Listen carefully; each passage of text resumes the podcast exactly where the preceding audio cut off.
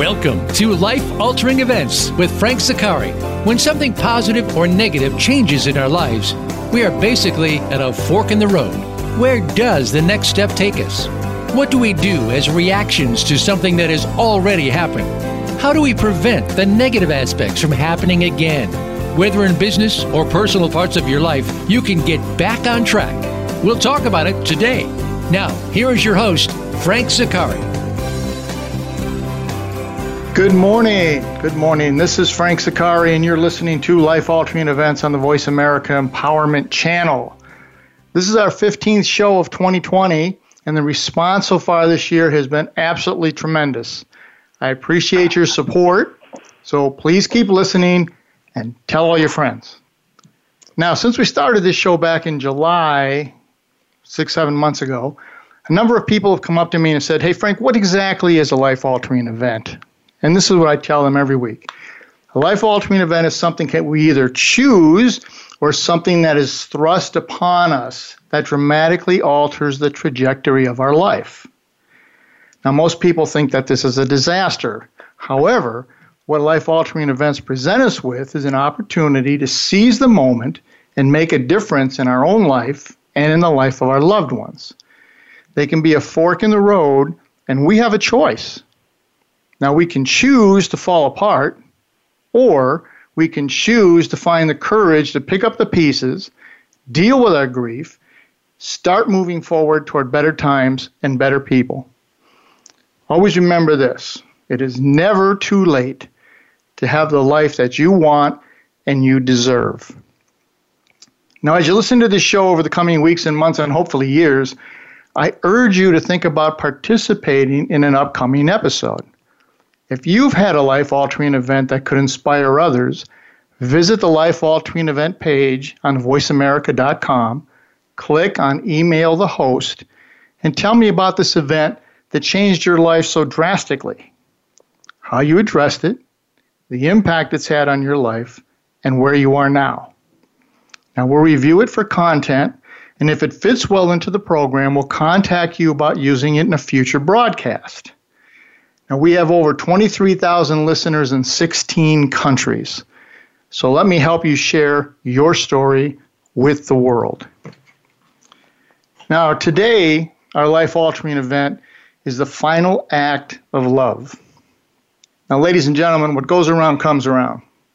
This is something we've heard many, many times throughout our life.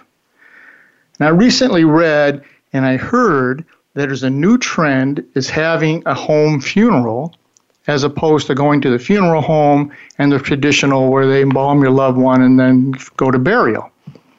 Well, the more I looked into this new trend, the more I discovered it's not new at all. In the past, all funerals were done at home. Today, many families are opting to keep their loved one at home after they pass, as opposed to having the body immediately picked up by a funeral home.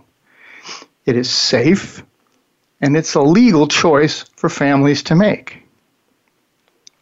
Now, I don't want to monetize funerals here, but they can be very expensive.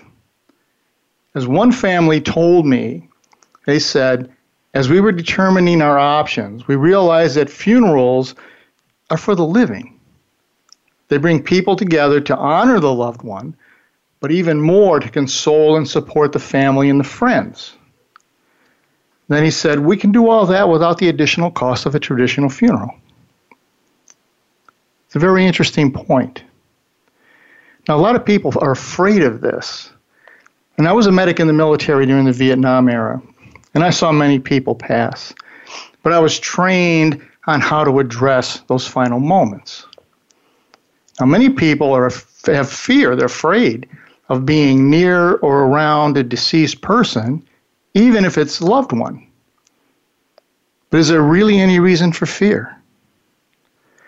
I read about one family who lost a child after a long battle with an incurable disease, and I think they said it best.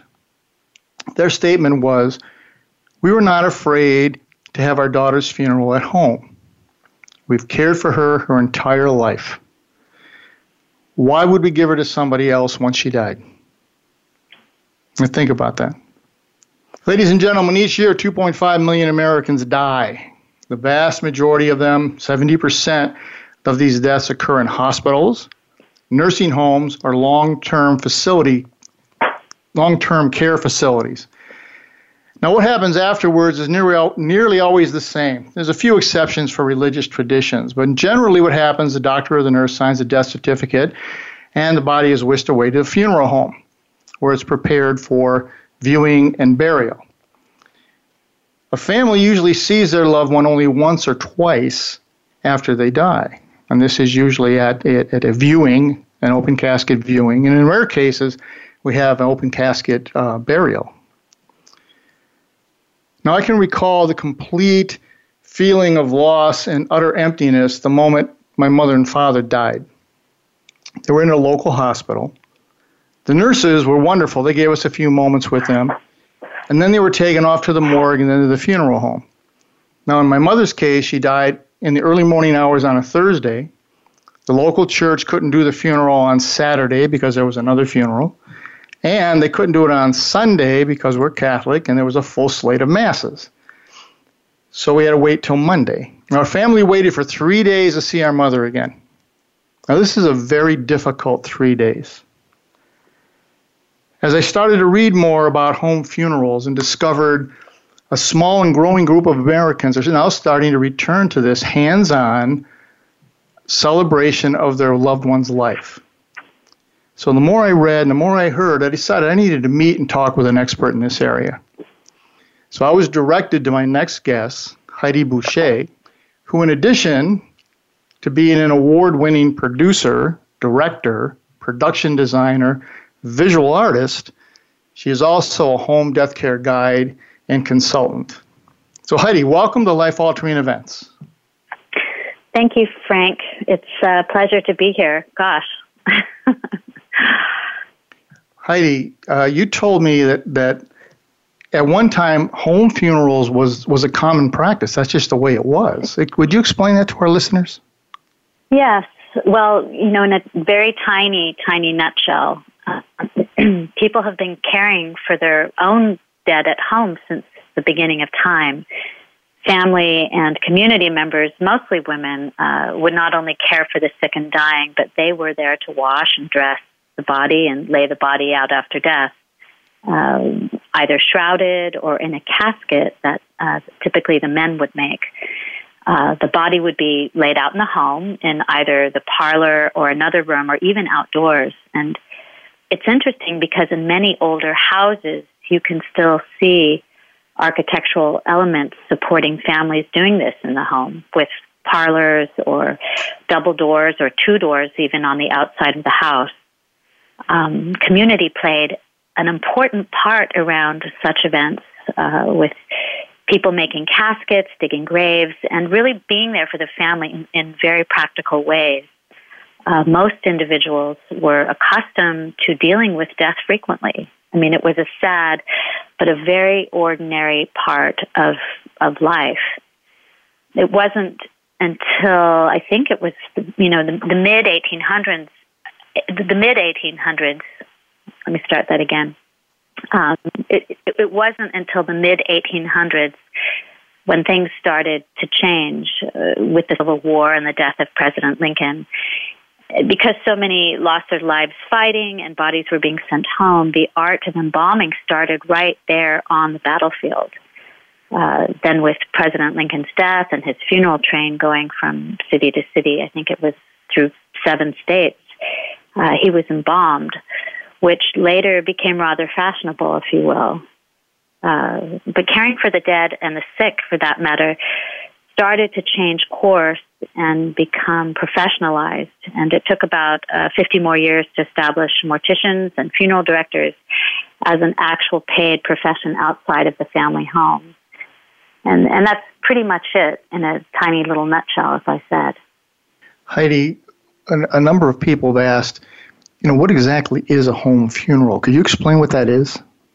Yeah, a home funeral, or some of us like to call it a family directed funeral, is just that a family doing what families have been doing forever, taking care of a loved one after death, themselves with the support of other family members and or community. Um, it's really taking more of a hands-on approach as opposed to letting someone else out, outside of the home do it. Um, however, there are a variety of different ways uh, in having a family-directed or home funeral. I mean, there's no there are no rules. There's not one set way to do it. No right or wrong way, but it's really about community and family caring for the body. Uh, but you you know you do need to plan and know what it entails. What are some and of the things? can be very different. Go ahead. What are some of the some of the things that people should know about? And I read an article. There was an article, I believe, in the New York Times that featured Heidi, and they went through some of the steps that one has to go through. Could you elaborate on that a little bit, Heidi? As far as preparing ahead of time, or actually caring for the body. Uh, when you let's let's do both. Let's start with the preparing ahead, and then getting the body prepared. Yeah, I, I, you know, every case is going to be different, but I think, you know, some of the first things one needs to do. Um, first of all, it's it is legal in every state to keep or bring a loved one home after death for washing or dressing or private viewing or or a ceremony if the family wants this.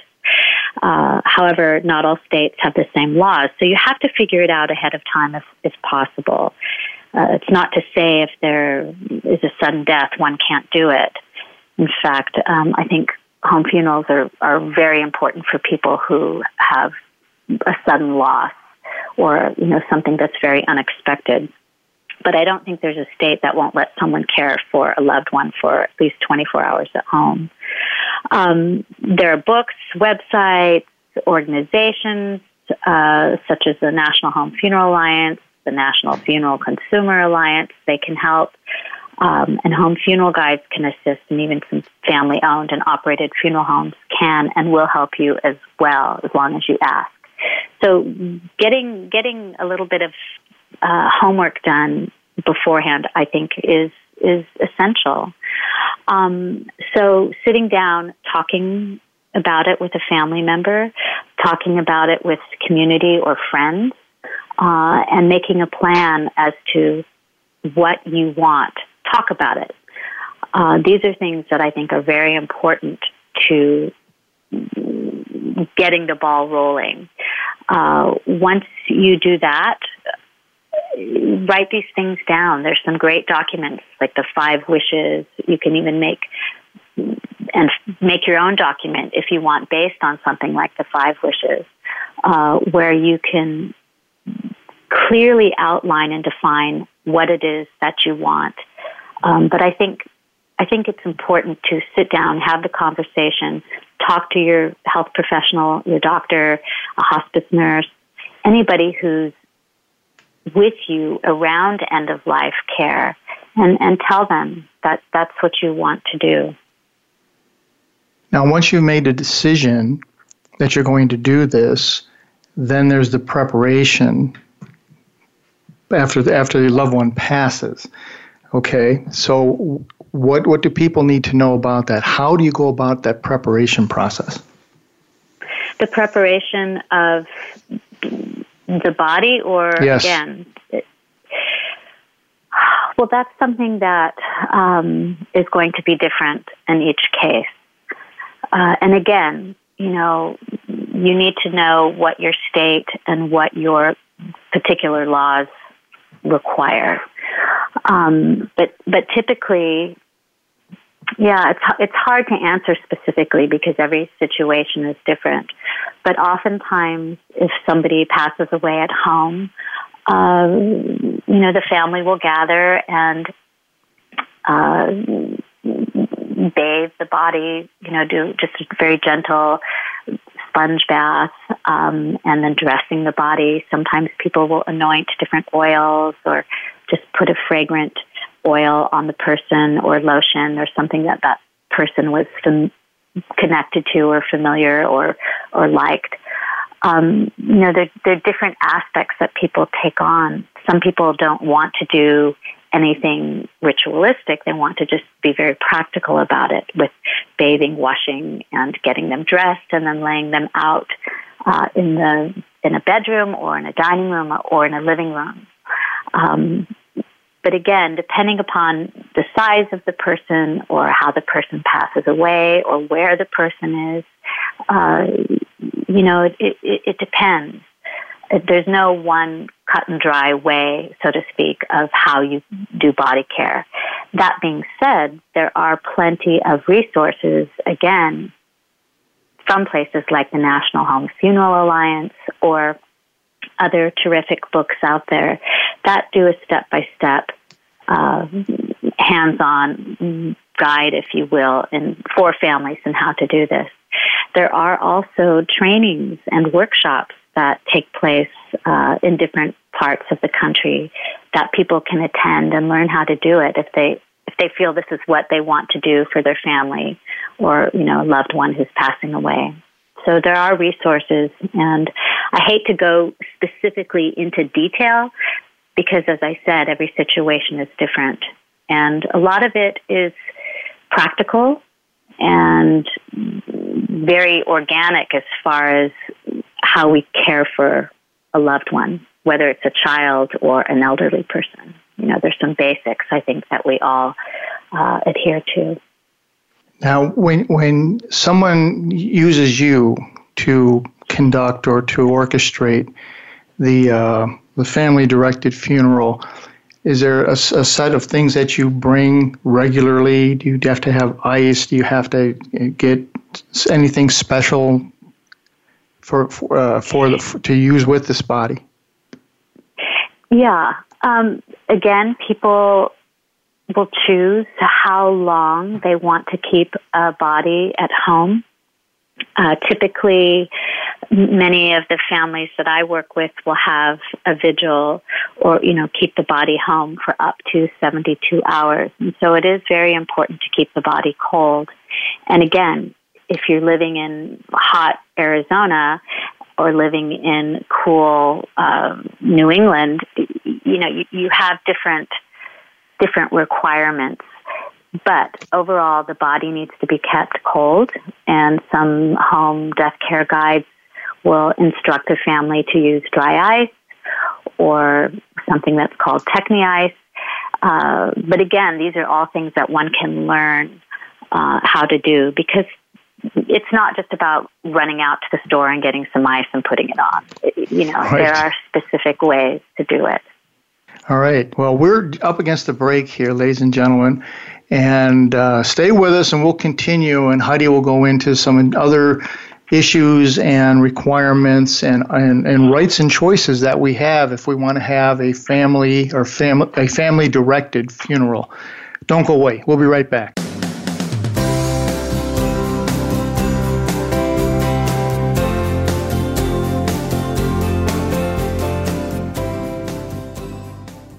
Become our friend on Facebook. Post your thoughts about our shows and network on our timeline. Visit facebook.com forward slash voice America.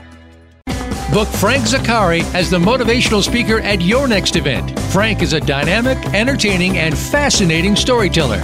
Your organization will be entertained and will learn stories of success they can implement immediately. Email Frank today to secure him for your next event at lifealteringeventsradio at gmail.com or call 916 718 5517. Mention that you heard about it from the Life Altering Events radio program. You can also visit Frank's website for more information at frankzaccari.com.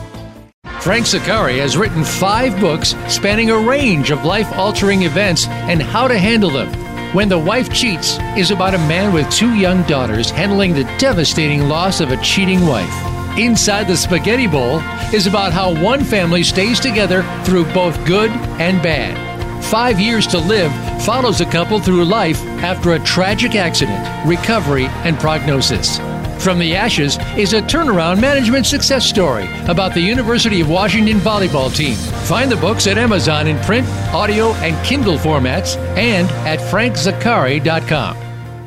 Multiple studies show us that the vast majority of people are disengaged at work. A Gallup report stated that two thirds of American workers are unhappy, and 15% actually hate their work. That means that 81% are not engaged to work for a common goal. Frank Zaccari and his team have programs to help you change this dynamic and create a collaborative and high performing organization. Visit frankzaccari.com to set up an initial consultation today. It's your world. Motivate, change, succeed. VoiceAmericaEmpowerment.com.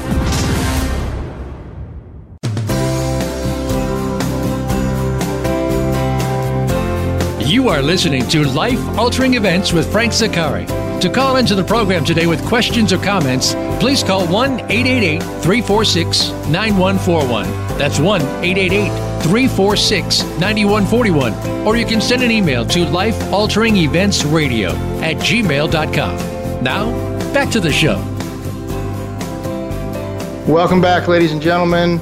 We just finished the first segment with Heidi Boucher, and Heidi was talking about something called a family directed funeral or funeral at home. And this is becoming more and more popular in the United States.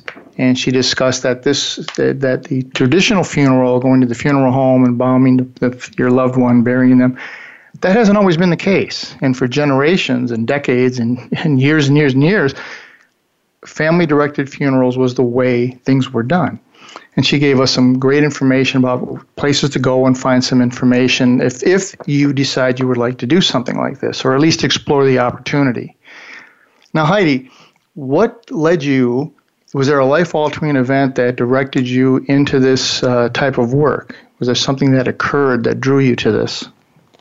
Actually, no, there wasn't, um, which is rare um, in the sense that there are others like me out there, but my situation was such that I didn't choose this. I was, um, I guess I was drawn to it unconsciously by the fact that I was a young person and I was living with a family, um, a woman named Nancy Jewel Poer, who was really one of the pioneers of this movement.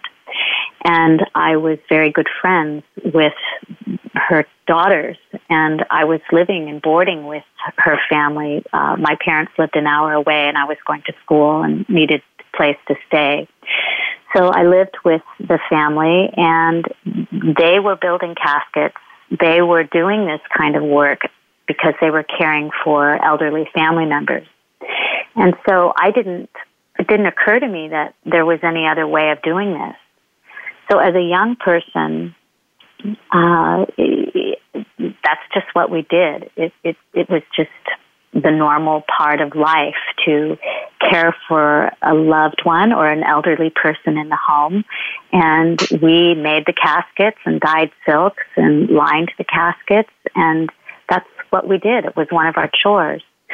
So I wouldn't say it was a life altering event in the conscious sense, but it was, um, I guess, more of a destiny thing, if if you will, because from then on, I just started helping and, and caring for the dead, and or at least you know helping families uh, at this particular family do that. Um, and it wasn't until later when I was in, uh, I think I was about 21, 20, 21, where I was in a situation where a very dear friend uh, lost a child, and that child was very dear to me, and I was very close to him.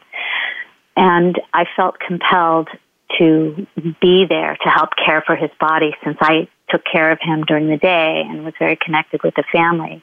And I felt that it was my duty to care for this child. So I guess that would have been a life altering event uh, because it was really the first time I had dealt with loss as a young person. Um, and it set the course for my soul work, if you will. Uh, so from that point, I could see that being a life altering event. But, but as I look back, I, it wasn't conscious. It was more of, this is what I need to do from the heart. So, yeah. It almost sounds like it, it was a normal, natural thing, and, and that, that occurs in, in, in some families where that's just the way it is. And it's not mm-hmm. foreign to them and they're not afraid of it. And it, it's not something that terrifies them. Okay well what do i do? They just understand. Here's the steps here's the processes. And if you've come if you've grown up that way it's very normal and natural. Right right. Yeah but so, many people who experience a death uh, and then somehow get connected with a home funeral or a family directed funeral, those are life altering events for people. They can be because they are maybe experiencing something very special, something very sacred for the first time, and perhaps they didn't get to do that with their own loved one. And so they realize, oh my gosh, I wish I had done this, or I wish I had known about this. And oftentimes that experience is a life altering event for that person. Um, and sometimes people get very angry because they realize, I didn't know about this. I didn't have a choice. And they get frustrated and a little bit resentful. Um, or they decide, I want to be a, a home funeral guide or I want to help families because I don't want to have another family have the experience that I did or didn't have. That's a very good point. Uh, Heidi, one of the things, uh, having just had my father die in on January seventh, there's oh, wow. there's a great deal of there's a great deal of paperwork that's necessary that has to get done. There has to be a coroner has to be involved in vital records and purchasing a casket and all all of these types of things. What are some of the legal requirements that people who want a family directed funeral need to be aware of? Well, first of all, uh, it, it is legal in every state state to keep, as I mentioned, um, to keep or bring a loved one home after death. I mean that that's you can do that. However, it's really important to figure it all out ahead of time, uh, if if you can. Um, again, each death is going to be different, and if a family is working with hospice, uh, that is an easier way to to get through the paperwork because hospice will um, most times be signing the death certificate and and doing all that with you. So again, because every situation is going to be different, every death is going to be different, every state is going to have different laws. Um, there is no one, you know, one simple answer. Uh, however, families can pre-plan in the sense that they can write their things down, they can get their information down, and and, and one of the things that's very important is to, um, well, let me back up. One thing that everybody will want to know, a funeral home or coroner or anybody that's handling paperwork, they'll need to have a vital statistics sheet filled out. And so having information in a file that somebody can access, like who who who were your grandparents, where were they from, um, maiden names, all that sort of family bits of history and information that you will be asked, and sometimes those things just fade away when you're dealing with grief. But having information, social security numbers, um, bank accounts, all that kind of stuff that that's can be a hassle to have to gather. Uh, if you have that in a, an accessible place, have a file put together, those are all things that are that are uh, important to have. Um, as far as purchasing a casket or doing things like that, if you're going to have a service that's outside of the house, um, you're going to need to have some kind of a container. So that's another area. Some people like to make caskets or buy a casket ahead of time. Again, this is if you're going to have a service in a church or somewhere, you need to have a container. Um, but if you're just doing something in the home, you don't have to necessarily have a container. You can you can have um, the body on the bed. So it's hard to be too specific, not knowing what the family would want or the circumstances around the death.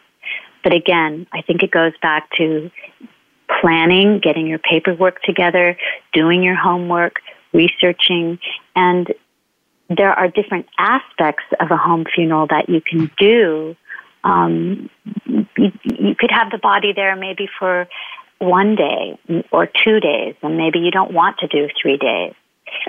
If you don't have a, a, a home funeral guide in the area to help you, you can always find a local family owned and operated funeral home and approach them and talk to them and say, you know, this is what we want to do. Can you help us? Some are really great in helping families with that. Others might look at you and, and think you're a little bit nuts, but it's all about planning and asking questions and, and being somewhat prepared. And the, the, the statement you made about having data um, available, whether you choose a family directed funeral or not, is extremely critical. Having just gone through this three weeks ago, yeah. The yeah. Uh, my my mother, who died about over a decade ago, was very detailed and kept things together. So as my dad was getting uh, older, we knew where everything was, you know, because you have to know where the insurance forms are and who do you have right. to call and what are vital records and, and who's where's all that background that you talked about or who was married to whom and what were their names and all these other things that you that you just don't think about. And yeah. what I've heard from a number of people who have said to me, you know, I, I would consider this, but if I'm going through all this this grief and, and guilt and trauma of of of, dealing with uh, the passing, you know, my, my brain doesn't engage anymore. I just I'm I'm, I'm not right. prepared to handle this. Do you see that quite a bit? Yeah. Yeah, um, I I do, I do, uh, but I also see that families. Gosh, it's a, it's a tricky one to answer because there's some families that know that they are going to do this. Many families that know that they're going to do this, and so they've they've pre-planned. They're, they're ready to go. They they have called me to come to see them, and we go over things, and we get paperwork uh, um, filed and ready to go. Um, yeah, so so they are thinking about it. But then there are those families who are so exhausted and they don't have the bandwidth to to do it, and that's totally okay. I think that we really have to check in with ourselves and see if we have the support, if we have the community, if we have the family around us to to do this with us. Uh, otherwise, there's no sense in, in stressing out over it and exhausting ourselves even more. So it does require self reflection and really asking, can we do this? Are we going to be able to do it? Um, and if it's just a bit too much or you just can't wrap your brain around it, then nobody should feel guilty or bad for not doing it. On the other hand, thinking about it and looking at it as an option, I think um, some people are very surprised at, at how um, how I don't want to say the wrong word, but how uplifting it can be in a time of grief and where they feel that they are they have a sense of control um, of their emotions and the environment, and they and they feel a sense of completion. As I mentioned, I was a medic in the military, and one of the, the, the, things that I did see, I did see some of this occur. This is back in, in the, the 70s uh, with, with particular cultures. Uh, the individual would pass, and then the the family would then, then take the body. And as we as I talked to some of them, I was 19, 20 years old at the time, and I would talk to the family afterwards, and they would say, you know, this this is the final act of love. This is the final mm-hmm. step. We've been with this person. We've lived with them. We've been through the illness in, in the case that I was involved with, and we want to make sure that it's done the way they wanted. And that doesn't mean that we have to do the uh, the funeral process and all of that. So it was intriguing for a 19 year old to hear that, and I thought, wow, that's different. Yeah. Wow. Uh, yeah, I yeah, a young person. I mean, we have a lot of young people these days who are interested in this. which I'm finding fascinating, very fascinating. There, there's always that questioning of the traditional process. Well, I don't want to do that. I talk to my daughters, and they'll both say, "Well, we're not going to do that. We're not going to do that mm-hmm. traditional kind of thing." And my daughters will say, "Well, well, Dad, you're going to be passed on, so then you don't have a say in the matter because we're going to take care of it."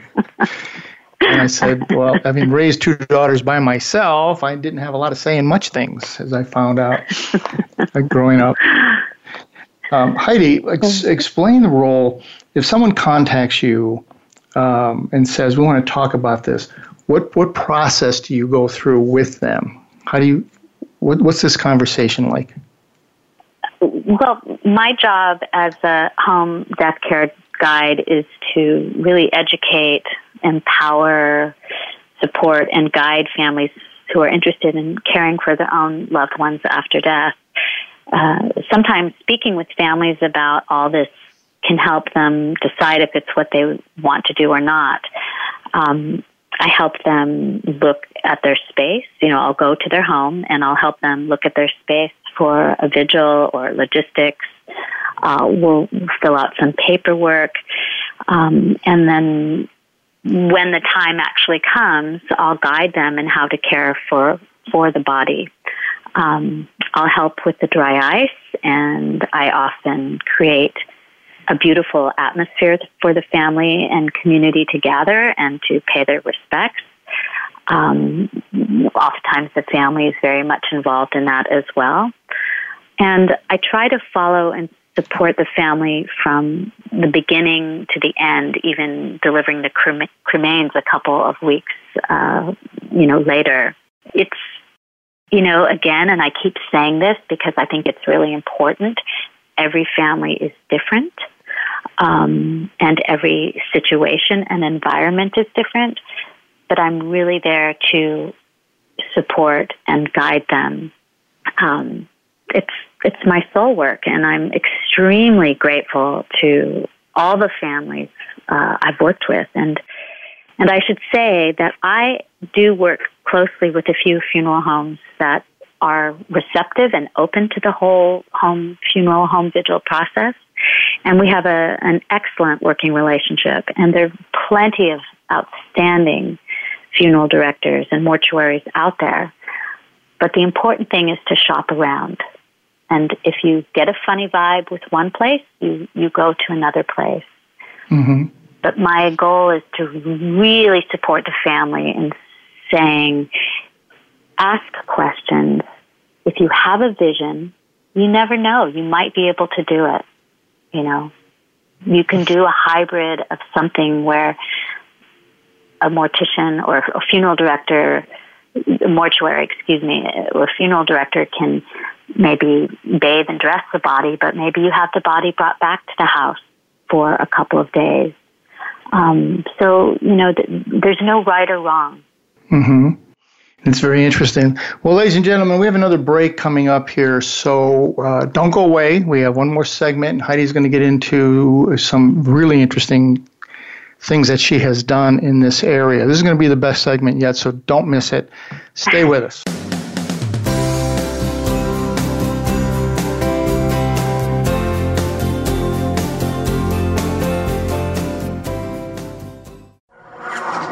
Voice America is available on your Google connected device. Okay, Google, play Turning Hard Times into Good Times podcast on iHeartRadio. Try it today.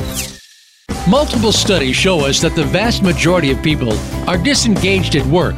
A Gallup report stated that two thirds of American workers are unhappy, and 15% actually hate their work. That means that 81% are not engaged to work for a common goal. Frank Zaccari and his team have programs to help you change this dynamic and create a collaborative and high performing organization. Visit frankzaccari.com to set up an initial consultation today. Book Frank Zaccari as the motivational speaker at your next event. Frank is a dynamic, entertaining, and fascinating storyteller. Your organization will be entertained and will learn stories of success they can implement immediately. Email Frank today to secure him for your next event. at lifealteringeventsradio at gmail.com or call 916 718 5517. Mention that you heard about it from the Life Altering Events radio program. You can also visit Frank's website for more information at frankzaccari.com. Frank Zaccari has written five books spanning a range of life altering events and how to handle them. When the Wife Cheats is about a man with two young daughters handling the devastating loss of a cheating wife. Inside the Spaghetti Bowl is about how one family stays together through both good and bad. Five Years to Live follows a couple through life after a tragic accident, recovery, and prognosis. From the Ashes is a turnaround management success story about the University of Washington volleyball team. Find the books at Amazon in print, audio, and Kindle formats and at frankzaccari.com. It's your world. Motivate, change, succeed. VoiceAmericaEmpowerment.com.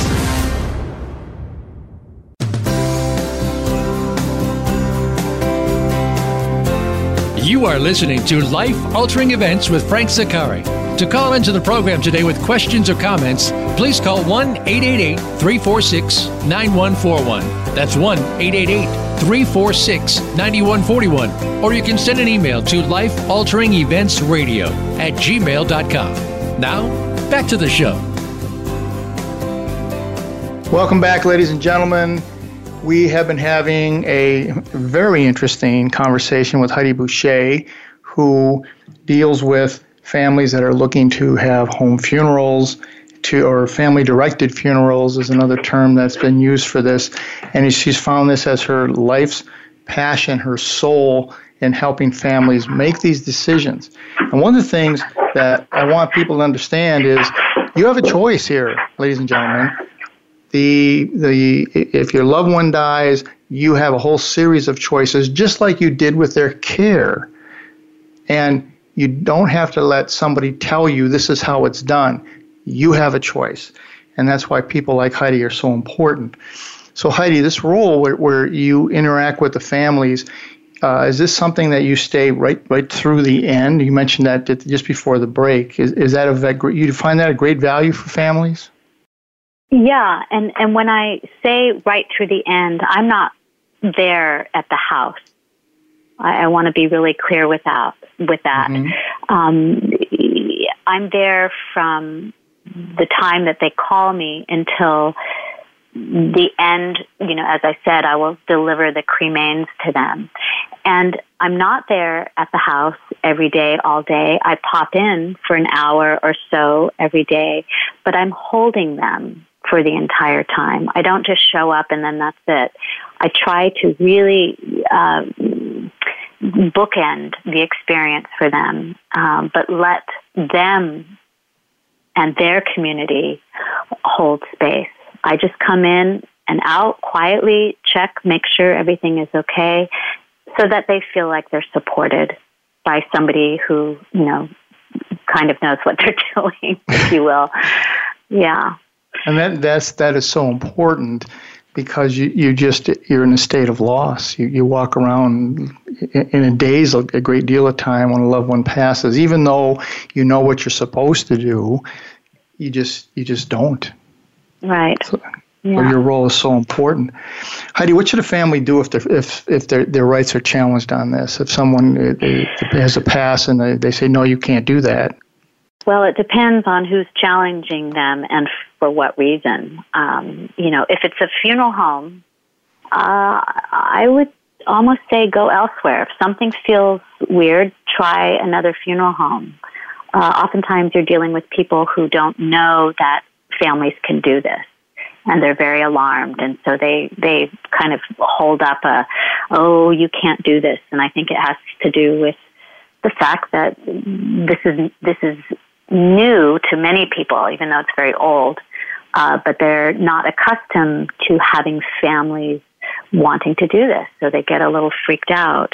Um, but regardless, if reasonable people are following the law and have done due diligence in educating themselves on the process or have communicated with loved ones, their health professionals, and are maybe working with a home funeral guide or a funeral home, you know, there still will be these individuals who have never heard of a family directed vigil or funeral, and they might challenge you. So be kind, I think, be firm, uh, and know what your rights are ahead of time. And overall, just be kind. Mm-hmm. Uh, I don't think being radical and saying, you know, yes, we can do this is is a good way. We all have to play together in the sandbox, so to speak. Right. So, good. excellent but, point. But be firm, you know, and and know what you're standing up for, you know. Very and I, and I want to go back to the other point regarding um, families who who may or may not want help. I, I think of, I think people need to know that they can do this by themselves. They absolutely don't have to have a home funeral guide. They don't have to have a death doula. They don't have to have somebody helping them if they feel that they have enough community support. Um, they have to do whatever is most comfortable for them and you know for the individuals involved. Some people need and want more guided, guidance, and, and other people, other families jump right into it and they handle it perfectly well, and they're they're just fantastic. So I just want to stress that. Good point. That's a very good point. Heidi, you've been involved in film and TV and theater for over 20 years, and you produced and directed a documentary called In the Parlor The Final Goodbye. And, ladies and gentlemen, if you haven't seen this, I highly recommend it. Get on YouTube and, and watch this. It is very, very good. Now, Heidi, explain what this documentary was about and what inspired you to produce it. The film follows uh, three very different families who all chose to care for their own loved ones after death. Uh, we spent a year with a beautiful woman named Julie. Uh, she was dealing with cancer. Uh, we followed a very interesting and well-known gentleman named Ron, who was from the Bay Area, and then we shared a story uh, about Jared, a young man who was tragically killed in a motorcycle accident. Among other things, but essentially it's about these three families who who cared for their loved ones and a different picture on a different type of death, a tragic accident, somebody who was wanting to do a home funeral and was planning this, and then an elderly gentleman. Um, the inspiration arose out of another project I was working on, a totally different project or topic rather, but it wasn't going anywhere. So I decided to produce a film on what I knew really well, which is home vigils and home funerals. Um, half my time is in the arts, and the other half I'm working with families or educating people around death. So, with the help of other colleagues in the film industry, Tiny Octopus Productions, um, I went forward with it, and it's been doing very well. Has won awards, and I send copies to people all over the world, and it's fascinating to me how uh, the, the feedback that I'm getting from people. Um, it's been an excellent tool to gently introduce people to the concept who might not be able to, you know, wrap their brain around it. Um, we also go into um, some very basics about embalming and a little bit about the green burial and some laws. So it just touches on things to kind of inspire people and to get them talking about, oh, is this another option? I had no idea. So yeah, but it's it's it's been a wonderful and overwhelming experience to see people's reactions to it. Ladies and gentlemen, it is, it is a very moving documentary. It's not long, but it will definitely reach out and grab your heart when you watch the families as they went through this and decisions and how they came to these decisions, and then the way they w- were very adamant about we are going we are going to be part of this final act of love with our with our loved one. We're not going to hand it off to somebody else. It's very impressive. Make sure you look at that. Now, Heidi, a lot of the stories that I've read have been people with terminal illnesses, and there was time to prepare, and everybody knew death was imminent, and it was coming. And you mentioned this one about the motorcycle accident. You you, told, you gave me an example of a of, of one that you were personally involved with. How does is there any difference if there's a sudden and accidental death as opposed to something that you were able to pre- prepare for? Well, sure. I mean, you you know, if you have time, you you can prepare and you can wrap your brain around it and get things somewhat organized.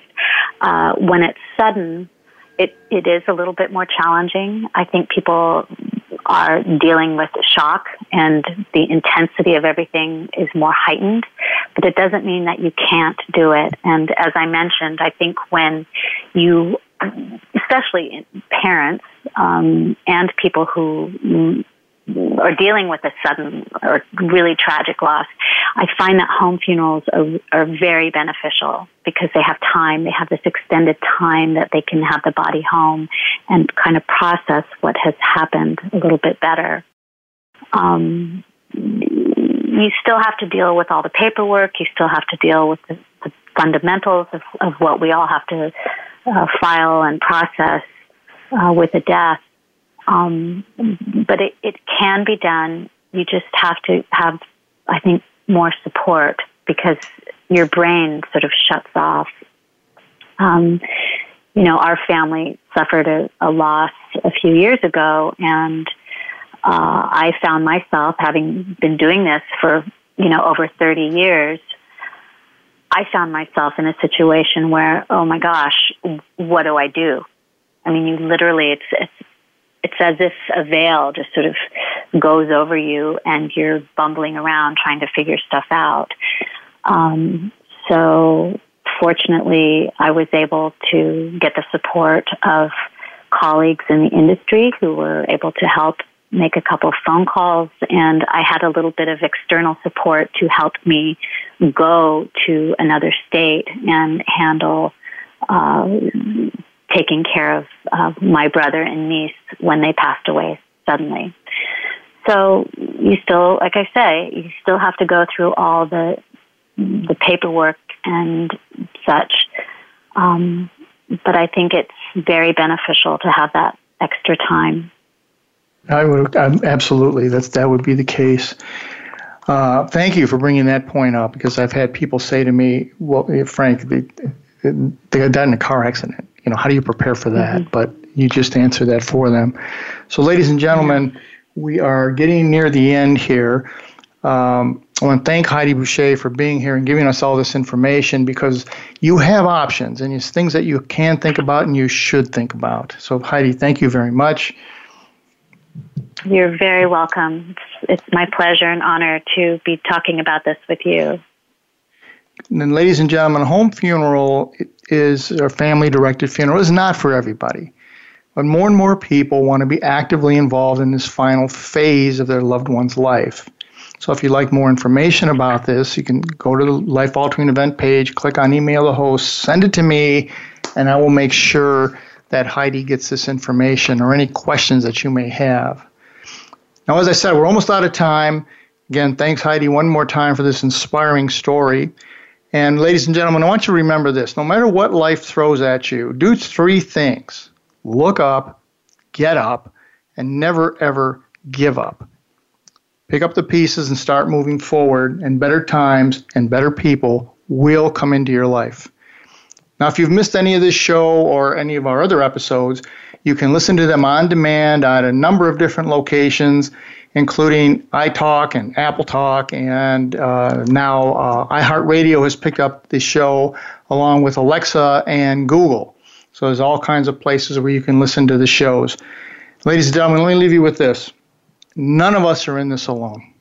The secret to walking on water is to know where the rocks are. And today, Heidi Boucher showed us where a lot of those rocks are, involving a family directed funeral. So thank you for tuning in and join us next week when we investigate another life altering event.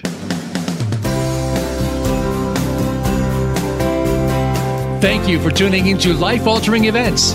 Be sure to join Frank Zaccari again next Tuesday at 11 a.m. Eastern Time and 8 a.m. Pacific Time on the Voice America Empowerment Channel.